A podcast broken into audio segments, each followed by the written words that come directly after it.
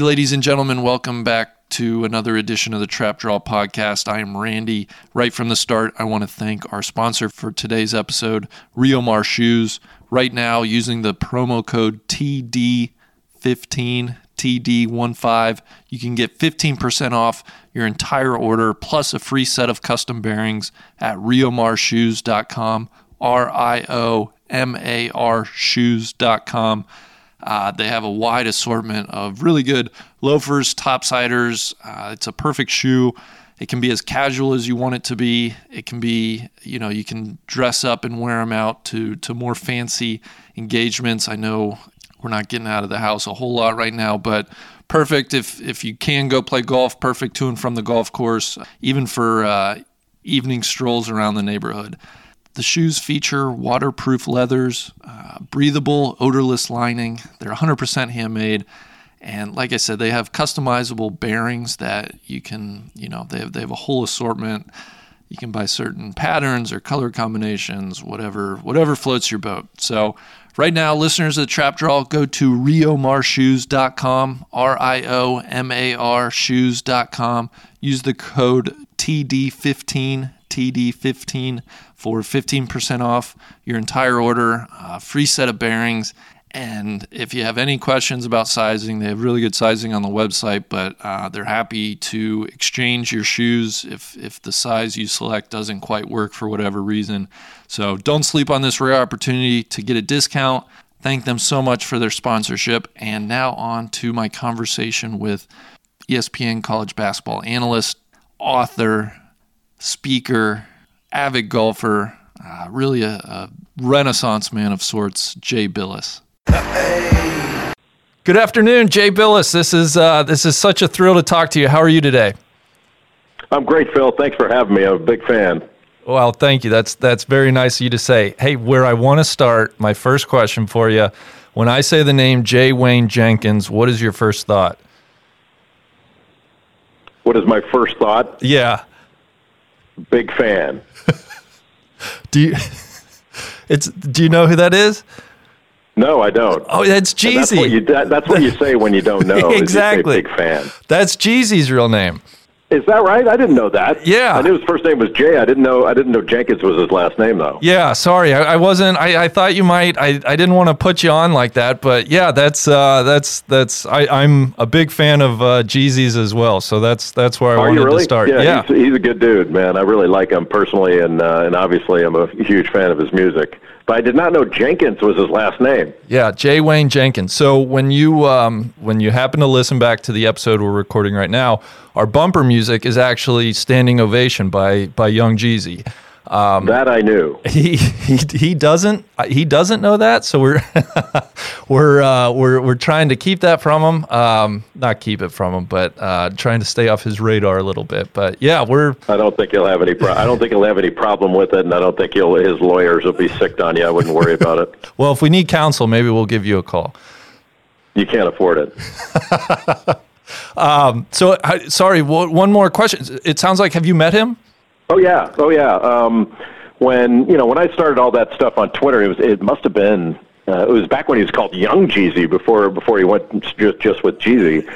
Uh, I you know obviously a fan of his music and listened to it, and so when I started doing the "Got to Go to Work" tweets. Um, he had reached out to me and and some of his people, and then I he, they they would he would reach out and say, "Hey, I'm you know I'm dropping a new album or I'm dropping this, dropping that. Would you mind being the first one to put it out?" So I did that, and then uh, on a couple different occasions we've uh, we've met, and um uh, I think there there was uh, we met in New York once where. Um, I think it was I can't remember if it was Vibe or Complex or a magazine did a uh, uh, had me come in and they were uh, ostensibly going to do something on sort of the got to go to work tweets, and then they had Jeezy come into the to the uh, to the sound booth and surprise me, and then we did a little Q and A together. So that was really cool, uh, r- really fun. Nice. Is that I, I got to look that? Would that be on the uh, Would that be on the internet? Like a YouTube video? Oh, yeah, you something? can find it somewhere. Okay. All right. Um, I, it's been. I was up in New York for the NBA draft, so it's been a good five, six years that that we did that, maybe a little bit longer. And then, uh, uh, and then the last time I saw him was about, I would say, about six months ago uh, in the Get Up Studios up in New York. Uh, I was up on on Mike Greenberg's show there working during basketball season, and uh, and Jeezy was up there to promote something. So we uh, we got together in the green room, and hung out for a while. Fantastic. Uh, last question on Jeezy, and then I, I have, I promise, I have some other stuff I want to ask you about. Is there uh, one verse? I know this is probably a hard question, but is there one verse that stands above uh, any others of his? Uh, one of one of my favorites is uh, uh, "Summer's Mine," "Winter Two," popping bottles in the club. That's what winners do. I don't pop bottles in the club as much as I'd like, but I like the I like the lyric. I like the idea of the lyric. The sentiment's nice, right? um, yeah, uh, you've you've provided myself and, and countless others with uh, lots of entertainment. So uh, I, I, appreciate you sharing those stories. That's very cool that you guys have met. I did not know that. Um, I wanted to, if you don't mind, I, I, want to talk a little bit of golf with you. This is, after all, uh, allegedly a golf podcast, but I was hoping you could indulge me and, and we could talk a little basketball if, if that's all right. Basketball, golf, you name it. Those are my two favorite sports. Uh, I won't tell you in which order, but those are my two favorites. Well, perfect, perfect. Um, I, if, if you don't mind, my, my first question, if we're if we're talking basketball, how did you get to Duke uh, growing up in Southern California? What, what's the backstory? How, how did uh, Coach K and Duke get on your radar? Yeah, just from recruiting me. So I think I was a sophomore, probably in 79, 1979, 80, and I started getting uh, letters, recruiting letters from different schools around the country, and uh, and then I started getting letters from Duke uh, was one of the schools, and I, you know, I had heard of Duke because they played in the '78 um, Final Four, the 1978 Final Four with Mike Gminski and and Jim Spanarkel and Gene Banks, Kenny Dennard, those guys. Uh, so I, I knew of Duke, but I, I honestly didn't know where it was. I didn't know it was in the state of North Carolina. I didn't know, you know, the difference between Durham or Chapel Hill or anything. Uh, but the more they recruited me, uh, and the more I got to know Coach K, the more I liked them. And when I was coming out of high school, um, I didn't have a particularly great experience with my high school coach. So my my recruiting was was less about picking the school I wanted to go to and more about picking the coach I wanted to play for. Uh, so uh, I, I picked the I, I, the schools I came down to were the ones where I liked the coaches the best. So I came down to four schools. Um, D- coach K was at Duke. Uh, Jim Boeheim was at Syracuse. Uh, Lute Olson was at Iowa back then. And then uh, Ted Owens was at Kansas. So those were the four, my final four uh, uh, schools to choose from. And, and the truth is, I just, honestly, I liked Coach K the best. And that's why I went to Duke. And there's, I would encourage anybody listening, if they haven't seen it, there's a wonderful 30 for 30 documentary called The Class That Saved Coach K, which talks about your um, recruiting class. I was it a, a difficult transition uh, going across the coast, and I, I, imagine you know leaving Southern California for for North Carolina had to be a, a little bit of a I, I don't know culture shock maybe. Yeah, it was definitely an adjustment. Uh, Durham, North Carolina, like when, when the plane landed, uh, I had never been to the East Coast before I was recruited. Um, you know, I'd been been to the West Coast and all that, but never never been up and down the West Coast into Vegas and different places like that to, into Mexico. But I'd never been to the East Coast. And you know, when you landed in Durham back then, they used to they used to push the the the stairs up to the plane. You know, it wasn't it wasn't like this big time. Um, the Raleigh Durham Airport wasn't this big time airport back then.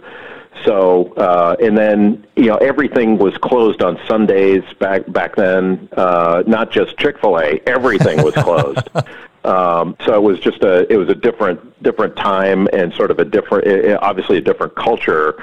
But the truth is, Phil, I was so busy all the time um, with school and basketball that I didn't have a lot of time to to feel homesick it wasn't until the season ended that I was like, I can't wait to get back to California. I wanted to go home so bad as soon as the year was over, uh, the basketball season, and uh, and so back then there wasn't, you know, you didn't you didn't go to summer school unless you were a dumbass, you know, and kind of uh, needed to get back on track. So I went home and just played summer, you know, summer league basketball.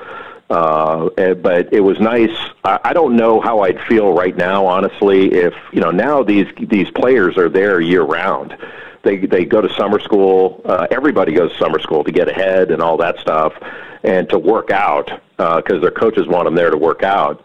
Uh, but if I couldn't have gone home, I needed that break to kind of get a little more California uh, time, and uh, because I, I would have really struggled if I couldn't go home during the summer. Yeah.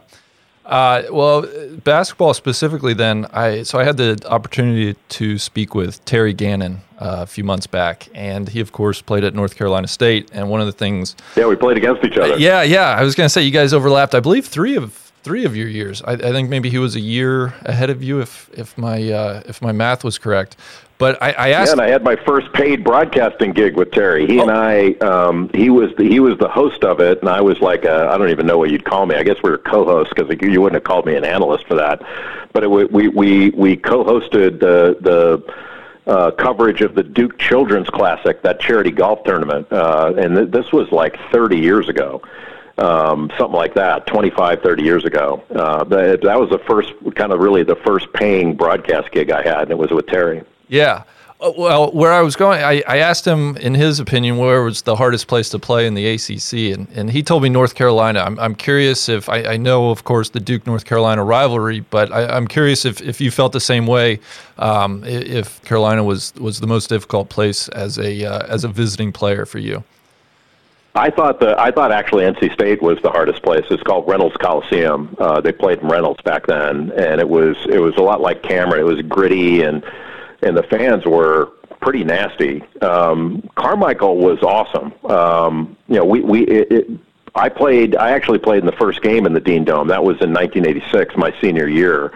Uh, and we were the number two team in the country, I think, and North Carolina was number one. They, they didn't finish the Dean Dome on time.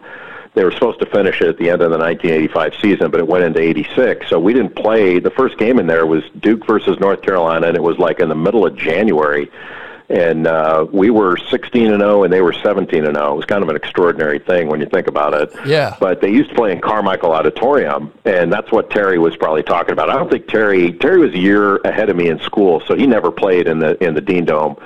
Uh, but they're they're both awesome, um, and and uh, I, I think Carmichael was actually a lot more like Cameron uh, than than the Dean Dome. But uh, I mean, you know, the teams you were playing against. What made it really difficult was you were playing against Michael Jordan and Sam Perkins and Kenny Smith and Brad Daugherty on, on the same team. That that the the crowd might have been difficult, but it wasn't as difficult as those guys were to play against. Was Carmichael? Did they keep it? He he was he was talking about something weird in the visiting locker rooms. It might have been. I don't really remember that part of it. Um, the the worst locker rooms were at Maryland because they kept the heat on, and you knew they did it on purpose. Yeah. um, you know, back then you didn't have. It, it, it, there were a lot of weird things that happened, and Terry probably didn't tell you. Like at NC State, they would they would give you know they would have a, a different ball for you to warm up with than you actually played with in the game you know stuff like that that you know uh, opponents did weird things back then that they could kind of get away with that you probably couldn't get away with now. Um, so yeah, it, it, it was a different different era. Um, but but it was it was great. I mean, playing in those games was uh, was fantastic, especially the level, you know, the quality of player and the level of play. Yeah. Uh, were, were you a talker on the court? Not really. Um, you know, there really wasn't as much talk. The guys who did a lot of talking stood out, and uh, uh, there wasn't a, there wasn't as much of it as there is now. And the players weren't as friendly as they are now. Um, not not that you know we didn't get in fights or anything, but uh, but you didn't have a lot of back and forth, and guys didn't know each other as well as they do now because all these guys play AAU ball and it's national, and and you know so they they uh, they keep in touch with each other via text message and the different social media things that we didn't have. So there was a lot more standoffishness between player or among players back then. Uh, and you had you had weird stuff like alternating introductions where you know you'd you'd uh, they'd call out the starter for one team, you'd run to center court, and then they'd call out the sort of the counterpart on the other team. And you know, uh, when we would play Maryland, you'd run out there and you'd hold your hand out, and the, some of the Maryland guys would take a swipe at your forearm and slap you on the forearm instead of like giving you know slapping hands. They would slap you on the forearm, and it hurt. And they were doing it just kind of getting get in your head, and uh, uh, you know, it was that kind of that kind of stuff happened, and um, you know, there was a lot of guys that. Um, that were you know would would do stuff to antagonize you, but it wasn't as much trash talk as uh, as I think there is now. Yeah. Uh, this might be a, a, a, dumb question considering you know you've you've mentioned Michael Jordan, but I was wondering, in your opinion, who the best college player you played against was. Yeah, it would be Jordan. There were three: uh, Michael Jordan, Ralph Sampson, and Len Bias were the three best. But I mean, there are so many others. You know, Mark. I played against Mark Price and Brad Daugherty and Detlef Schrempf and all the all these guys that went on to be, you know, NBA All Stars and and truly great great players. Uh, but but Jordan stood out like he was the most dynamic player. He and Bias were the two most dynamic. And uh, and Jordan was the first time that I had ever played against relentless. You know, like you'd heard the term, somebody would you'd throw it out, say, "Oh, that guy's relentless" or something. But that was the first time I'd ever played against relentless, and and I hadn't played against true relentlessness very often. But he was relentless, and uh, but but he wasn't as uh, unstoppable. He was unstoppable, but he wasn't quite as unstoppable as Sampson. Like the the fact that Ralph Sampson only played in one Final Four, and I think it was his sophomore year, is kind of hard to imagine because he was he was the best player in in college for a number of years and was a great pro until he got injured. Um, and, and people don't remember, I think, just how great he was. Uh, and you had to change everything you did in order to just to have a chance to to slow him down a little bit. Mm-hmm. So I've, you know, I, I, try to watch every Len Bias documentary. Um, there's there's another thirty for thirty uh, about him as well, but I, I, never got to see him play but I'm always like one of the things I love to ask people, yourself, Terry, is I, I just I love to hear you guys describe his game uh, for for somebody like me who who never saw him play. And I, I, my addendum to that would be, uh, you know, w- do you think he was destined to be one of the one of the all time greats that we think about um, in terms of his professional career? The answer is yes. I think he would have been uh, a, a, perennial All Star and would have been a Hall of Fame caliber player. That, that's how talented he was and how good. Um, you know, and people like to debate was he as good as Jordan and all that. He might not have been quite as good as Jordan, but he was right. He wasn't far off in college. Uh, he was a, a really powerful athlete, so he was, he was, he looked like Superman and he jumped like Superman. But he wasn't a one-footed jumper. He was more like a Dominique Wilkins type jumper, where he's a powerful two-footed jumper, and uh, and was just a fabulous jump shooter. Like he was a great shooter. And every year he was in college, he got significantly better, uh, like significantly. So our, our freshman years, we were the same year in school. Our freshman years, we averaged about the same amount of points. I actually shot a better percentage from him from the free throw line, the field, all that stuff. Well, that was the last time that ever happened. Then he took off, but he kept getting better and better. And by the time he was he graduated, he averaged like 24 points and uh, and shot like 80 some percent from the free throw line. It was absurd how good he was. And he, he, he scored 41 on us. We, we were good. We were number one in the country. He scored 41 on us in Cameron. We couldn't we couldn't stop him um, and, and just uh, ultra, a really good guy too. I mean, I had never heard, uh, and a number of our guys were from the D.C. area. They were friendly with Bias. None of us had heard anything about sort of any any sort of drug use or anything like that. So when he did, die, when he passed away, that that came as a surprise and a shock to all of us. Um, and and his passing uh, in in 1986, uh, right after the NBA draft was was the equivalent for for me of of I think my parents knowing where they were when when President Kennedy was assassinated. It was one of those things where I'll, I'll never forget where I was. I'll never forget the feeling. Uh, it's still very very fr- uh, fresh in my mind, even though it was was so many years ago. Mm-hmm. Well, I, I, appreciate you uh, sharing those insights and uh, uh, talking a little bit about them.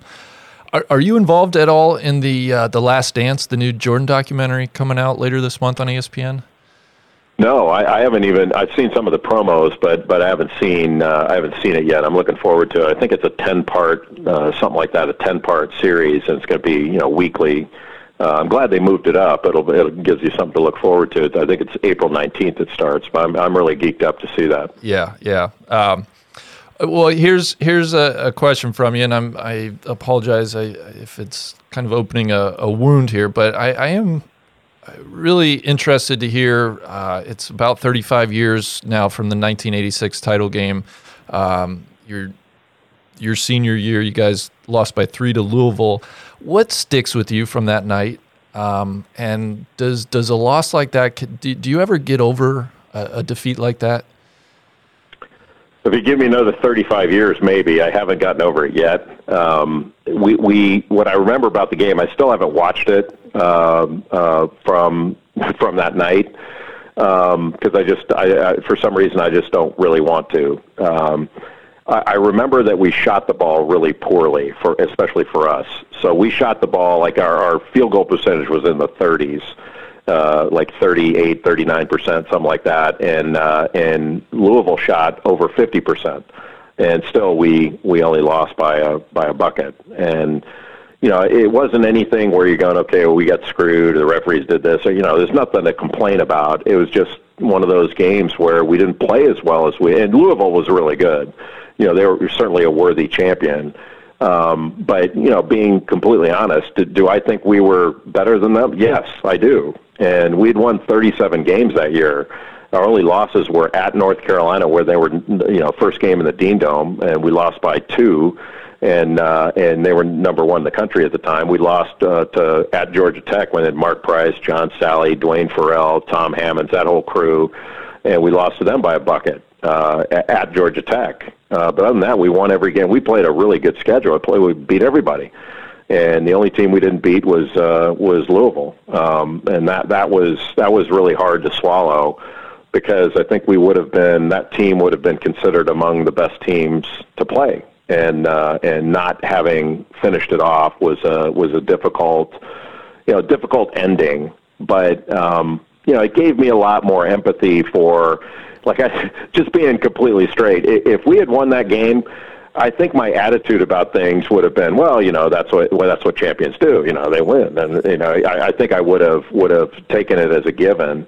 But you know, when when I see now like uh, uh, something happens where you know somebody jars one out of a bunker and Greg Norman doesn't win this major or something like that, I'm a lot more empathetic to uh, to the runner up than I used to be uh, because because having having had that that experience you're going, man. There is there's a fine line between you know sort of winning and losing in the in those in those games, and uh, we were on the wrong end of that fine line. But it was still a great experience and uh, and one that I, I cherished and was very grateful for. The the fickleness of single elimination, um, it's it's uh, it's definitely something. Fill in the blank here. Uh, when I say college basketball is blank compared to 35 years ago, Oh, it's better. Uh, college basketball is better in a lot of ways now. Uh, the only thing that's not better is the players don't stick around for as long. So uh, you don't get the same experience of, of being able to follow your team and the, and the players and get to know them like, uh, like you used to. Uh, but the players are better now than they've ever been. Now, that doesn't mean that if Michael Jordan played now, he wouldn't be the best player. He probably would be. Uh, or, or Ralph Sampson or Tim Duncan, you, you name it.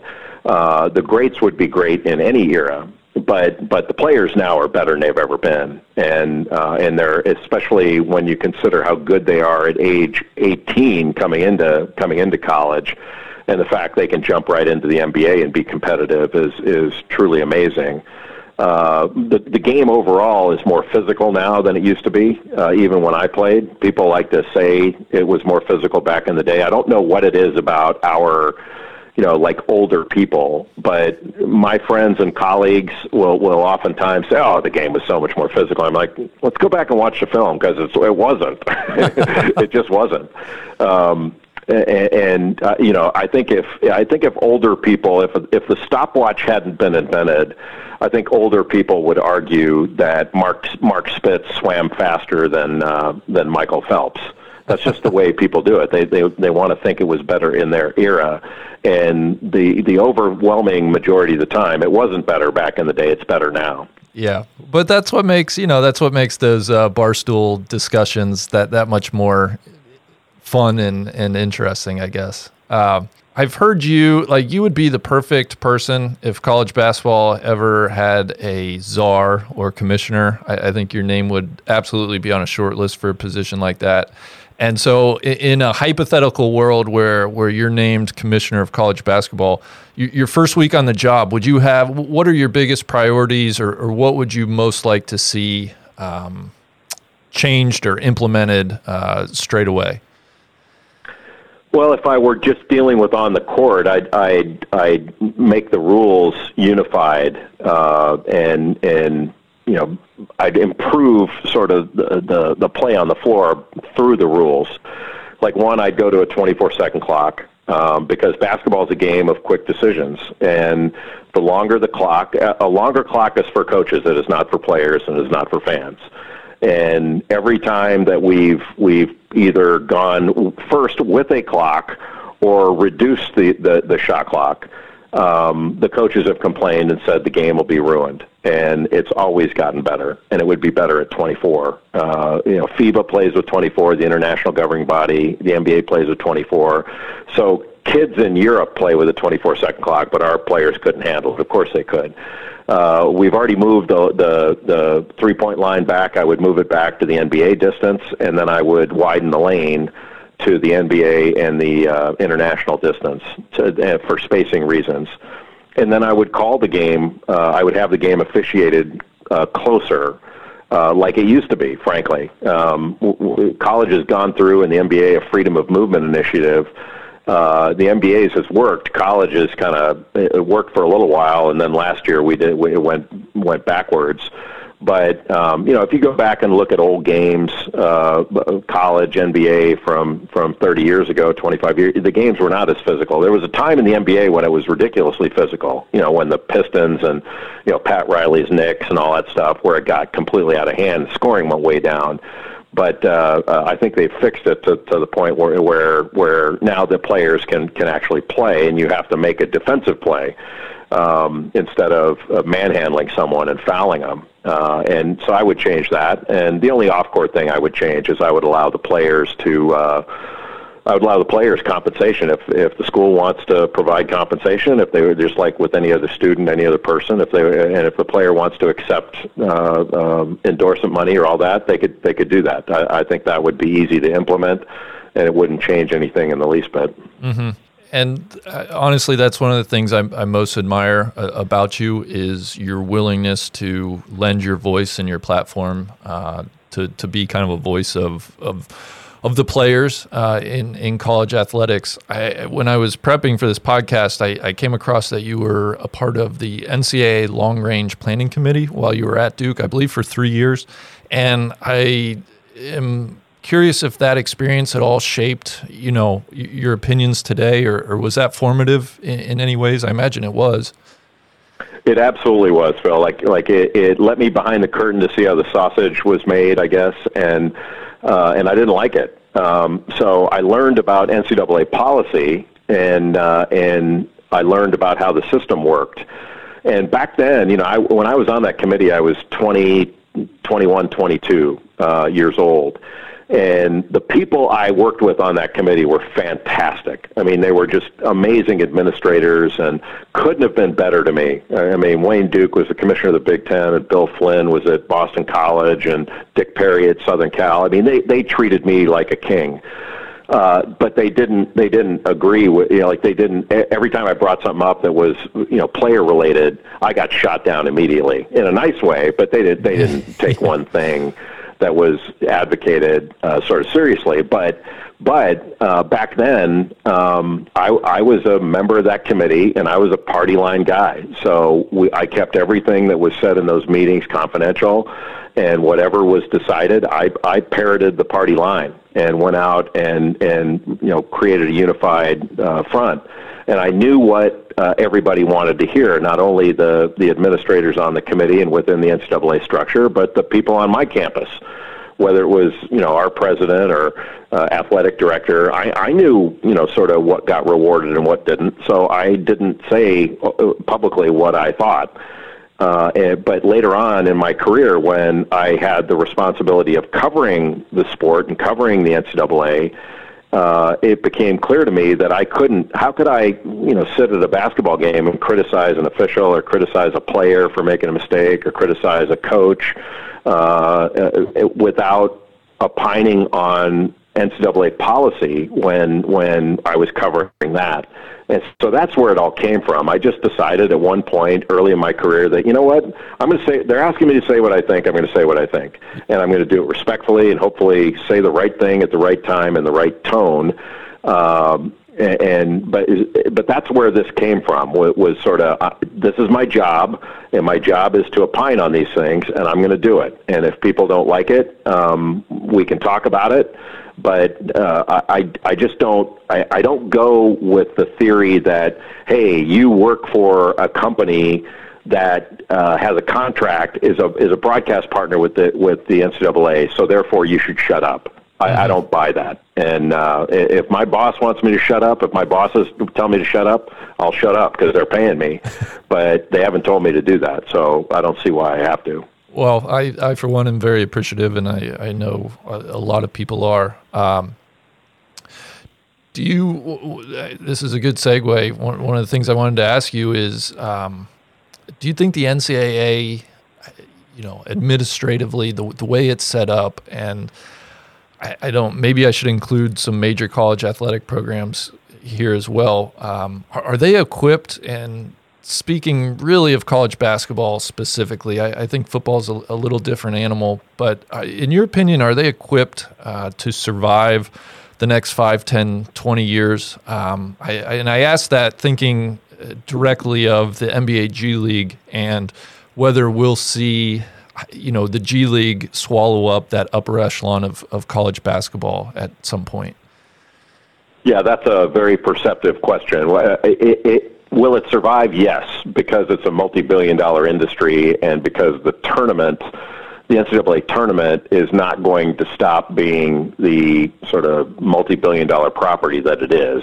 Uh, if the talent level changes throughout college basketball, if it take it, because it's a gambling event, mm. and it's a three-week uh, rite of passage in our culture that is not going. It's not going to take that. The tournament itself won't take a hit uh, the game overall will if the talent level goes down uh, significantly. And I think I think we could be approaching a time frame where that happens. So if we go back to uh, high school players being able to bypass college and go directly into the pros, like we had for a period of time up until about 2006, 2007, I think it was, when the when the quote one and done rule came in. Uh, that would mean that the game would no longer have Zion Williamson or uh, Derrick Rose or Kevin Love or Kevin Durant, you name it. And there's no way that that that that uh, the, all those players bypassing college makes college better. There's no way. Um, you know, now people my age may say, well, you know, then it gets back to what what it used to be. Um, no, it doesn't. It's just it, it would just be different. Um, and people forget how screwed up college basketball was uh, before the one and done rule came in, where there was no certainty. The NBA didn't like it. You had NBA scouts in high school gyms. We'll have to go back to that again. But if the, the, the, the NBA is not stupid, they run a great business. And the G League is, is going to become not only a viable alternative, I think for some of the top prospects, maybe even most of them, it'll be uh, preferable because you can concentrate on basketball you can make money, and then you can uh, put yourself in a better position while you are making money to enhance your your NBA career. Uh, I, the, the problem I have with it uh, is from a, from a college standpoint, the NBA should do whatever whatever they want to enhance their business. That, that, I, I don't have any problem with that. I don't see that as a threat. I see it as an opportunity.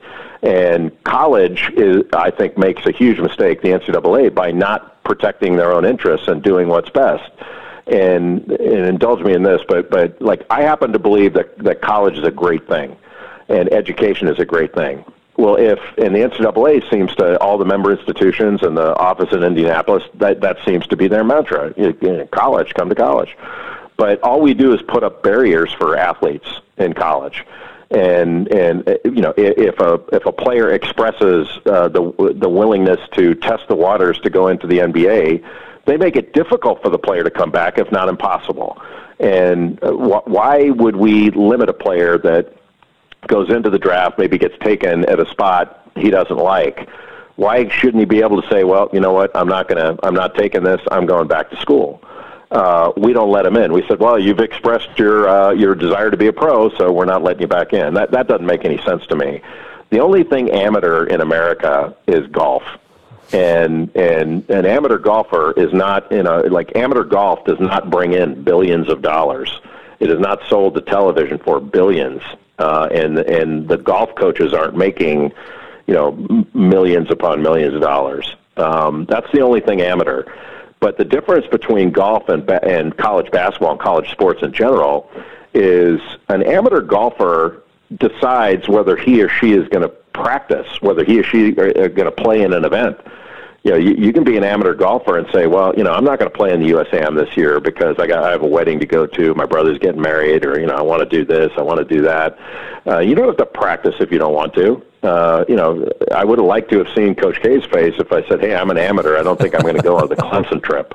You know, you're going, man.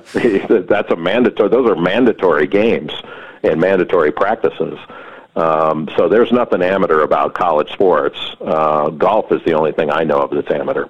And and that's to say nothing of you know what what grinds my gears. And I've purposely avoided calling college athletes student athletes because I hate the the the spirit of how the NCAA uses that as almost a shield. But you know, hurting these top level athletes into you know the the they condense them into the same you know couple majors. They they don't allow for academic freedom, and, so I, I, think it's it's you know it, if you're really about academics, they they don't as you said they they put up barriers even for these top top athletes to explore uh, their their full academic interests and potentials, in my opinion. So I, I no, that's exactly, I wholeheartedly that's, agree that's with you. Great point, and it's exactly right. And it, it's like, uh, but those are, are that's a result of putting a rule in, thinking that you can stop something that you didn't like.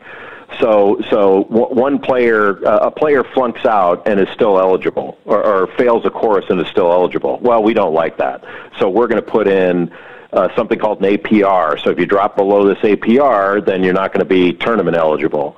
Well, all that does is, is tell the schools, well, don't let your players take anything difficult because it puts you, it, it threatens your money, and and you, you're going to lose APR points. So they they won't let them take the more challenging courses, and they put them on the easier path. Uh, and that's not what that's not what college is supposed to be about but but the rules make it such where the enterprise is protected and and it, it's done to the detriment of the uh, of the athlete at times. And it's not look, it's nothing sinister. They they mean well. It's just it's a dumbing down of the system. And your point is great about student athlete. When I was on the long range planning committee, I brought that up not for the reason not, not for the reason most people dislike it, but I said, well, why why do I have to be called a student athlete? You know why like when i'm in school i'm a student when i'm playing i'm an athlete like why, why you know nobody no no professor i've ever had has said yes the student athlete in the back you know they don't do that and uh, uh, so but but that was put in as you know just because of uh, workers they they ncaa wanted to uh, stop workers' compensation claims uh, back in the in the 70s and 80s, and and that's where the uh, that's where the term came from. Yeah.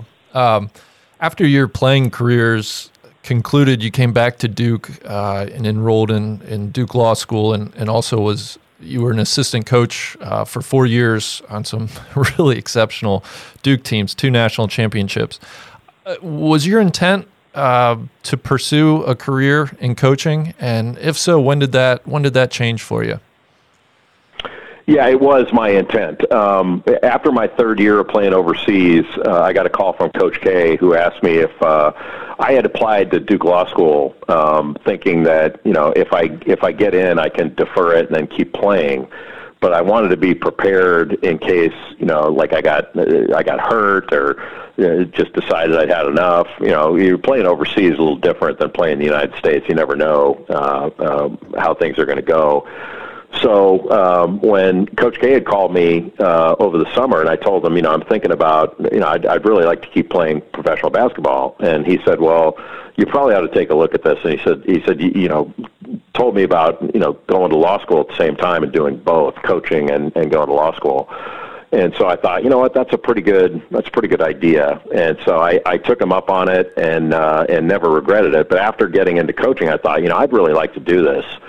But when I came to the end of law school, um, I got married, and and my my wife, who we, we dated for a long, long time, and we talked about what's the best thing for a family, for our family, and we didn't think coaching would be the right call because you'd probably have to move every every four or five years, and that's if I didn't screw it up and get my ass kicked.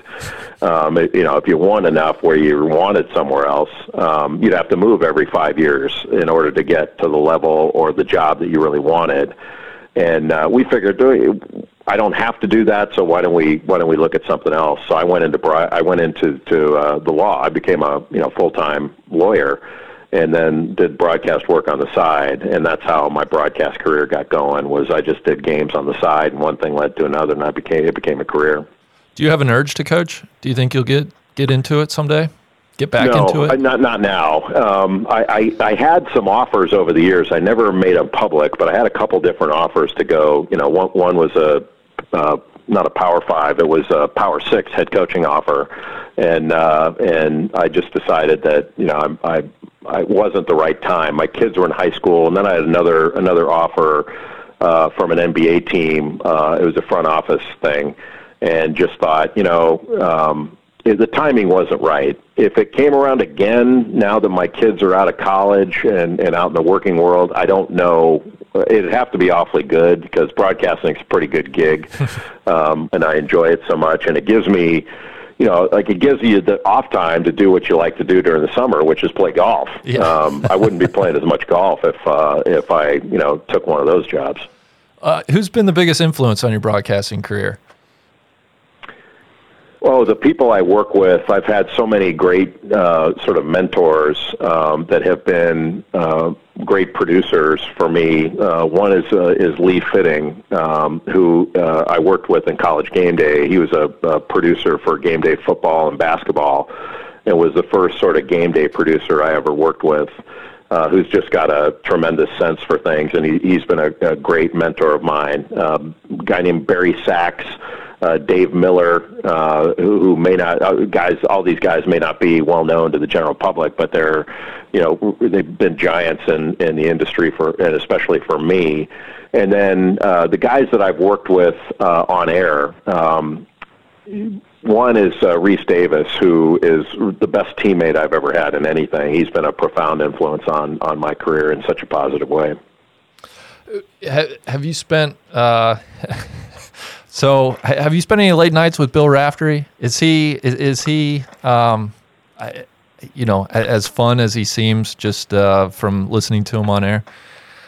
Yeah, he's more fun than, than he seems, and he seems really fun. Uh, I've spent many uh, many an evening into the morning hours with Raft, and we worked together for I don't know a dozen years, maybe give or take, in uh, on Big Mondays, and with that that trio of Sean McDonough, Raftery, and me. Yeah, uh, and so we we've had a and I've known Bill since I was in, in college. Uh, he he was he would do our games in college at times, and and just a fantastic human being, um, and I a, a treasured friend. And I know everybody that knows Raph feels that way. Uh, but yeah, well, I've had more than more than a few nights out with Raph where you know, like I miss know, now that he's at, at Fox uh, you know, I miss him all the time. The only the only part of my body that does not miss him is my liver, which has made a made a, a startling comeback in the last few years. Well, I, I treasure I treasure the moments when the uh, when the team loses the tip and they open up in a zone. Th- those are among my favorite moments of, of the college basketball season when he's calling the game. he says two three zone with man to man principles. yeah, exactly, exactly. I, I laugh out loud every time. Um, well, let me let me have you put your analyst hat on. You've you've alluded to it a, a number of times. I'm I'm curious how the the analyst Jay Bilas would describe uh, your personal golf game.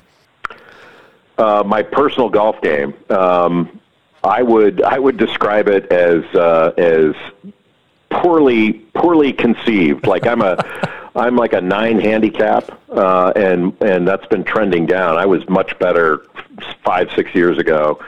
Um, but uh, I, you know, I'm I'm six eight, so I'm probably not built for golf. But I, w- I, I would play every day if I could play. Um, I love playing. I love everything that comes with golf. Um, I, and it's odd because I did I I did not like golf growing up. My dad played uh, when I was a kid, and my brother. I have an older brother named Dave Bilas who was uh, uh, seven years older than me, and my brother was a champion golfer. Um, he and John Cook, you know, uh, our dads were members at the same club in, in California called Rolling Hills Country Club and John and and my brother Dave played against each other for the club championship each year when they were like 15, 16 years old, and uh, and really talented golfers. So my dad tried to get me to play, and I didn't like it because they're they're got all the rules and don't walk here and be quiet and don't do this and no you can't do that and that's a penalty and I was like I've, I'm out of here. I'm not. Nobody ever tells me this on a basketball floor. You know I, I know what I'm doing in those areas. So I didn't play until I got uh, out of college and that's when I started playing. When I was uh, working out at Duke, when I was playing overseas, um, and my my friends and I we'd work out uh, during the day and play play basketball and lift and all that stuff. And then when we had nothing to do, we'd go to the Duke golf course and play golf and gamble. And that's how I got into golf was uh, was playing with my friends. The, the Wash Duke course is phenomenal too. Um, but but t- tell me what what what in your mind what's the strength of your game? What what's the weakness? Do you are are you a guy who you know you, you got to hit the bottom of the cup 18 times around, or you kind of fast and loose with the rules? Give, give me a sense of uh, give me a sense of, of what you're like on the course. Well, I, I I used to have a pretty smooth swing, but when I started having back problems, that's been that's been a little bit of an issue for me. Is now I'm kind of overswinging, but I you know I have a decent game. My short game's not very good. Uh, it's sort of hit or miss, um, but you know I, I I hit it okay. Uh, and as I'm getting older, I'm not as long as I used to be but uh, but I just love playing. Um, but I'm I'm kind of your standard nine handicap. Like I can go out and have a really good day where I shoot in the you know mid low 70s, or I can have uh, a day where I can't break 90. Um, you know, it's one of those things where you're just knocking it. You know, for me, where I'm knocking it all over the place. Um, I, I, but I, I just it's one of those things where where it's it's it's a, an escape for me and I've gotten to the point where I've got I've had so many close friends that play, and so many of my friendships are from playing. Like we, I joke with my buddies, like, would we have any friends if we didn't play golf? Because all of our interactions are around golf. We plan golf trips. We get together and play golf. We have a couple beers afterwards. Like all of our stuff is golf related, and we'll go play and then have our wives meet us for dinner or something. Uh, but I was like, geez, if I didn't play golf, would I have? A, would I even have any friends? I don't know if I would. Do you have a favorite course? Yeah, Pine Valley uh, up in New Jersey is my favorite. It's favorite place I've ever played. The first time I walked on it, um, that's the finest piece of dirt I've ever walked on. I just think it's it's magnificent in every way. Uh, and how about a course that would be number one on your bucket list, a, a place you haven't played yet? I've never played Pebble Beach. Um, I, I've I've been so lucky through my brother, my friends, uh, to play all these like bucket list courses throughout the the country and and in Scotland and Ireland, things like that. But for some reason, growing up in California, I never played. I've never played Pebble Beach, and uh, and so I would love to do that. Uh, but heck, I, I I grew up right uh, right near Los Angeles Country Club, and I I must have passed L.A. Country Club a thousand times going to play basketball, whether it's UCLA or place in Santa Monica. I didn't know that existed uh, when I was a kid, and and when I walked on that golf course for the first time, I couldn't believe it. It's like Central Park in there, and uh, in the middle of Los Angeles. I had no clue. So I'm still I'm still kind of learning about all the great places to play that uh, that years ago I didn't I didn't even know was there. That that that hits home so so much with me. I grew up in Cincinnati, Ohio. Um, maybe a mile or two as the crow flies from, if you've heard of it, Camargo Country Club, uh, an course. old Seth, Seth Rayner course. And yeah, j- drove by there thousands and thousands of times and, and never appreciated, you know, uh, why it was such a good golf course. And finally had occasion. Uh, I was lucky enough to get on a few years ago. And it's, yeah, it's like, oh, wow, this, this was right in my backyard the, the whole time growing up. But, um, well, I, I have just a, a, couple more questions. If you don't mind indulging me, I'm curious. You know, we're all kind of in in the quarantine life right now. Um, is there are there any new hobbies or skills that that you're working on, or, how how do you how, how, do you fill your time um, at the moment? Right now, I've been probably for the last three weeks, two and a half, three weeks. I've been wearing out that Peloton uh, bike so I do that at least once a day. Uh, I've already done it twice today, so I'm, I'm you know probably be in the Tour de France when I'm done with uh, with this quarantine. And then I'm trying as best I can, you know, because basketball season uh, normally would not have ended uh, by now. I'm I'm trying not to move on to you know hoofing it for the NBA draft and getting ready for that. I'm going to wait another week or two to kind of dive into that stuff where I'm where I'm spending most of my time on that. So I've been I've been actually just trying to take advantage of hanging out with my wife and, and my two kids are or our two kids are at home now, even though they're they're older and they were you know in different states working. Uh, and I've been trying to as best I can to catch up on all the all, all the TV uh, that my friends have said, "Oh, you've got to watch uh, Better Call Saul," or "Have you seen Ozark?" Or you know, I, so I've been watching that stuff, and uh, you know, I've been blowing through it pretty fast too. Because once I get hooked on something, uh, I uh, I watch it, you know, go right on to the next one. And, uh, you know, just finished Narcos Mexico, which was awesome. Uh, so I've been doing stuff like that, just kind of normal, normal stuff, and, and just trying to stay in shape as best I can. Yeah, we've. Uh, I don't know if you get Hulu at all, but there's a, a show through FX that I know is on Hulu called Devs, D E V S, which uh, I my coworker DJ and I are, are really into. Uh, so if if you're needing another show, it's kind of sci-fi ish. Um, kind of check it out. Yeah, kind of dys, dystopian uh, sci-fi. Um, I, I, was going to mention you're you're a best-selling author yourself. You, you wrote the book Toughness: Developing True True Strength on and off the Court.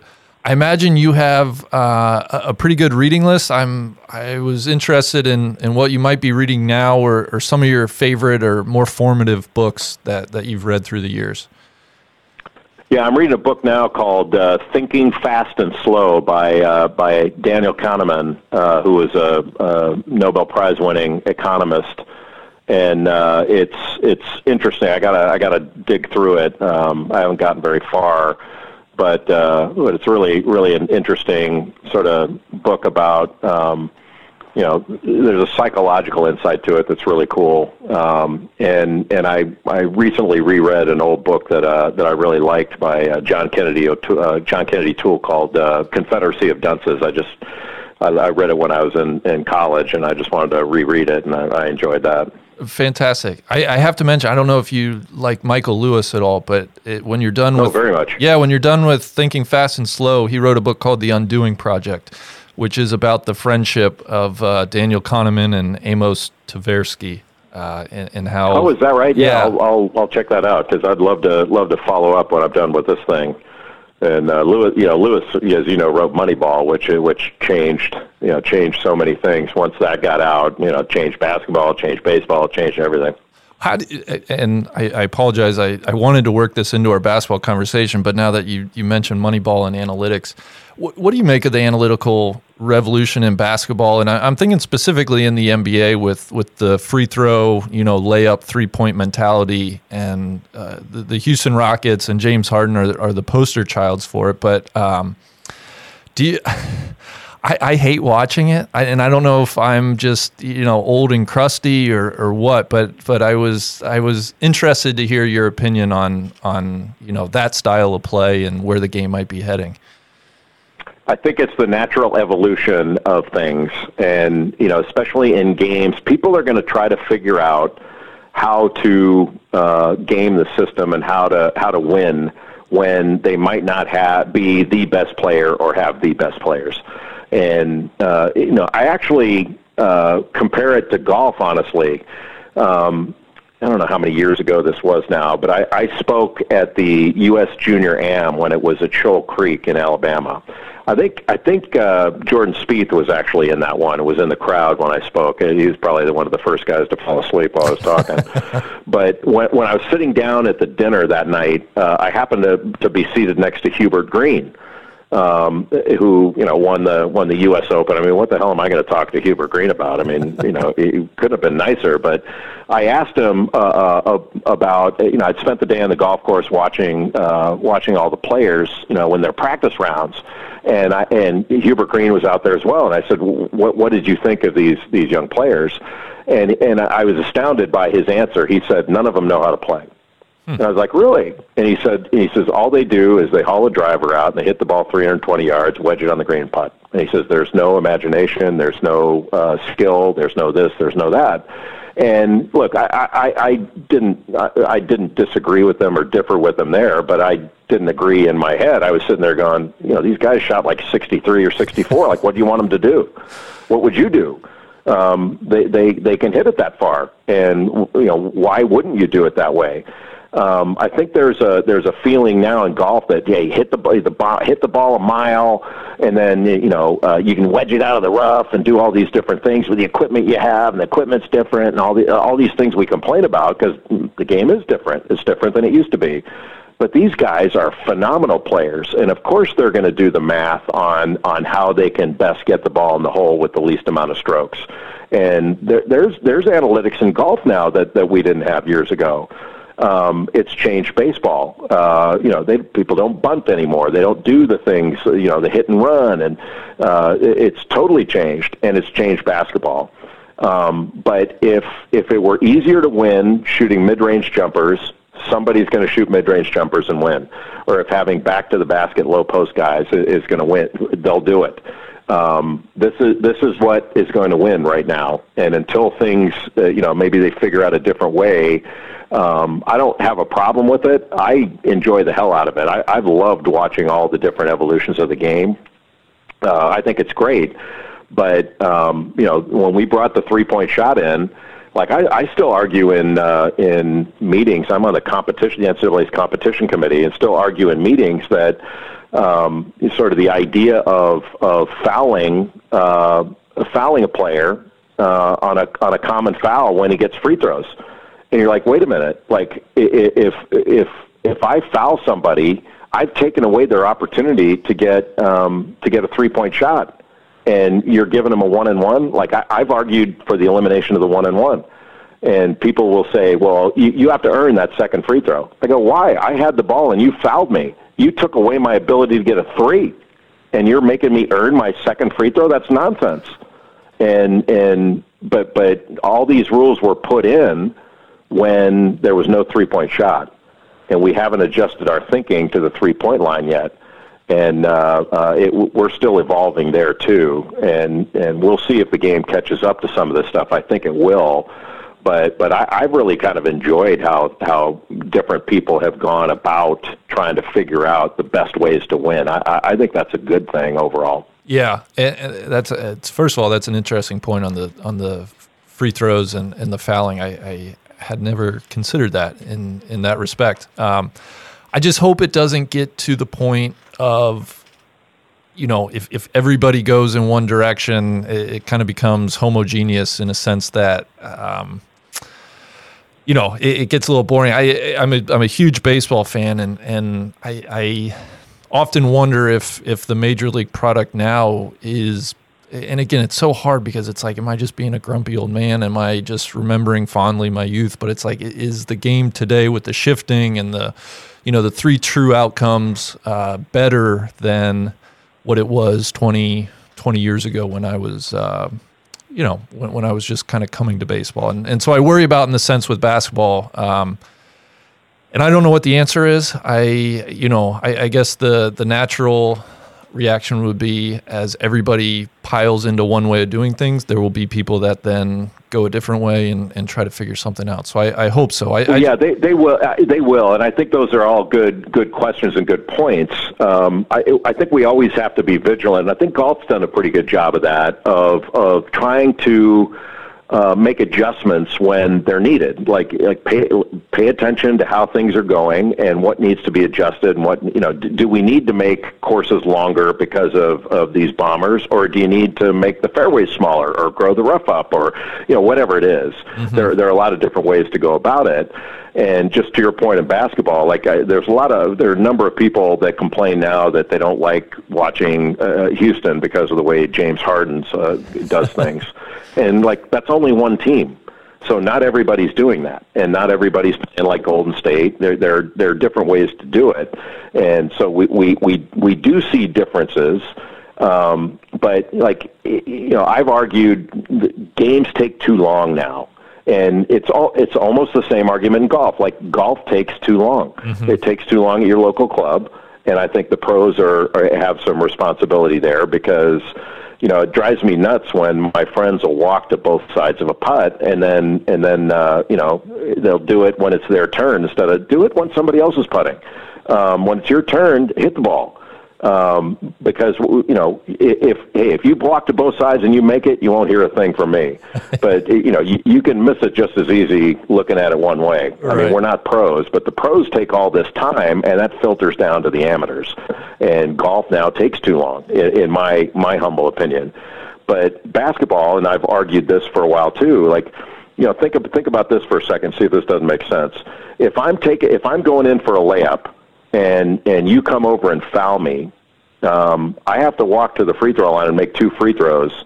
Uh, and like I've argued in some of these meetings, like why why are we make having two free throws? Why isn't it just one free throw for the value of the shot you were fouled on? So if I foul you in a three point shot, you have to you know you make one one foul shot. It's for three points. Make it, miss it. That's it. And they're like, oh no, we can't do that. Like, why can't we do that? Like, why do I have to make three shots because you fouled me on one? That does, that doesn't make any sense to me. And those are some of the ways that the game takes freaking forever. And we can start fixing some of these things. Uh, years ago, like 50, 60 years ago in college basketball, if you got fouled bringing the ball up court, uh, you got one free throw. Yeah. And, uh, and and then then when you got to the sixth free throw, then you got a one and one. And none of you know these rules didn't make sense then. Why would we think they make sense now? And I don't know how old you are, Phil, but when I was younger, uh, when I was a kid, the NBA used to have a rule three to make two. When you got fouled, you had three free throws to make two. Hmm. Do you remember that? Have no, I, am so I was, I'm 36. I was born in 1983. So the and that's yeah. So, so yeah. that was before your time. But but they used to have a three to make two thing, and you're like, come on, man, these guys are pros. They don't need three free throws to make two. It's taking too long. So you used to have to watch Wilt Chamberlain for like I can still hear Chick Hearn saying, "All right, uh, Chamberlain foul, three to make two. You know, and you're like, "Holy cow!" uh, but but you know the rules evolve in, in all these different sports, and uh, and hopefully basketball will will uh, will continue to look to improve because uh, because I think it needs it. I think all these games do, whether it's baseball and uh, uh, relief pitchers or you know golf and the amount of time it takes or enforcing uh, slow play rules all the, all these different things uh, or how they handle uh, you know if something's picked up on on a uh, on a broadcast as opposed to the player calling it on himself uh, they're all different ways that, that things can be adjusted and improved yeah yeah I uh, yeah just listening to you like I never realized I I was reading a book about the 1951 City College of New York NCAA championship team and NIT championship team. And uh, I believe back then, you know, you, you shot on a on any foul, you shot your free throws and you retained possession. It's like I had no idea. Yeah. You know, that was that was a rule for a while in the NCAA. Um, but yeah, it, it's so weird because my whole experience with basketball has been with a three point line, and so I, I think it's it's often easy to just get in the mindset of like, oh, this is how basketball always has been. But you know, talking to folks like yourself who lived through that transition, it's like, oh yeah, you know, we could easily keep changing the game and make it evolve, and and hopefully, hopefully we do that. Hopefully, you know, I I, I hope the game kind of keeps up with with what is needed. So I, I appreciate that insight. Um, but my last question for you, and, and I'll let you go. Thank you so much. Uh, is I, I, just want to know how satisfying it was for you when you stuck it to uh, the Barney people in that lawsuit back in the early '90s. yeah, well, I don't know. It, it was. Uh, you know the the the Barney case. I was representing a costume manufacturer that was uh, was selling uh, these costumes that looked exactly like Barney, and th- this was back when my kids were little, so you, you had to listen to that Barney stuff all all night, you know, and all day when the kids were at home or I was home. And then when I was doing that case, I had to listen to it all the time at work too, so it was difficult but um, you know the, the the people that own Barney uh, were just doing a you know you have to protect your trademark and copyright. So when they sued my client, uh, it was expected. It wasn't a big deal, but they they wanted so much to settle the case because they wanted to make an example out of them. We had no choice but to uh, to try the case. So it was actually kind of a, a good case for a lawyer because um, you could try the case without, e- even if you lost, it wasn't going to be, uh, the number wasn't going to be as high as what they were asking for in settlement. So um, but we, you know, it's a little silly to walk into a federal courthouse and argue about Barney the purple dinosaur in front of a federal judge, which I had to do for I can't remember how many days the trial was, but the other side it got a little contentious, and I wound up. They, they treated this Barney costume, uh, the the real Barney, like it was some NASA spacesuit or something and uh, there are all these restrictions on when you could see it and examine it, and you know, you had things called the 12b6 motion where you could examine the evidence and all that. And so they wouldn't let me see it uh, except under certain conditions. So I got pissed off, and I so I subpoenaed Barney to the trial, and uh, and you know I, I wasn't sure whether the judge would go for it, but we stood up and they, the the Barney lawyers were arguing that the the they shouldn't be compelled to bring Barney to the trial. And so that when they were making the argument, they said there are only a few of these these uh, Barney. Uh, they they didn't even call it a costume. They just said uh, uh, there there are only three Barneys in the in in the country, and uh, some are on tour and all this stuff. The other is does the TV show, and and then it, and then they went too far by saying uh, you know, Your Honor, and the, the costume is just, or not the costume. They said Barney is so big and and and it'd be so difficult to get into the courtroom. And the judge said, "Well, how big is Barney?" He said, "Well, it's uh, six eight and it, and it weighs uh, weighs about 250 pounds." And I stood up and I said, "Your Honor, I'm six eight and I weigh about 240. I got in here just fine." and the judge ordered. After I said that, the judge ordered Barney to the trial, and uh, it almost backfired on me because the, the they brought they brought uh, uh, Barney in to the to the loading dock of the federal courthouse in Charlotte in a panel truck and opened the thing up, and then Barney pops out uh, in you know full costume, and uh, and every courthouse employee was down there, and and most of them had their kids with them. and I was like, I'm not sure this is this is good for the judge to be seeing this, how popular this thing is, and then we've got costumes that look just like it that they're renting out, and people were using for birthday parties and all that. So I was hoping it wouldn't backfire, but we wound up winning a trial, and then and then it got rolled back a little bit on appeal. But it was it was quite a uh, quite an experience. Yeah, I'm so glad I asked about it. Thank you. I've, that's that's the that's the laugh I needed. Um, so I, I, I appreciate it. Um, well, Jay Bilas, I, I, can't thank you enough for your time. Uh, this was really a, a, personal thrill for me being able to talk a little bit of basketball and golf and whatnot with you. And, and I, I thank you very much. And, um, you know, best of luck and be safe. And uh, hopefully see you back on the television with the game of basketball sooner than later. Yeah, looking forward to it. And thanks for having me. I'm a huge fan. Really, really appreciate being with you.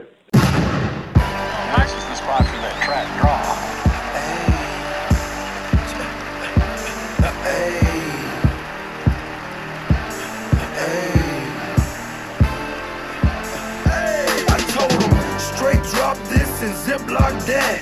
Right on my waistline is why I kept that strap. I remember nights, I didn't remember nights. I damn near went crazy, I had to get it right. Now I'm your favorite rapper's favorite rapper. Hey, now I'm your favorite trapper's favorite trapper. The absolute truth, yeah, no joke.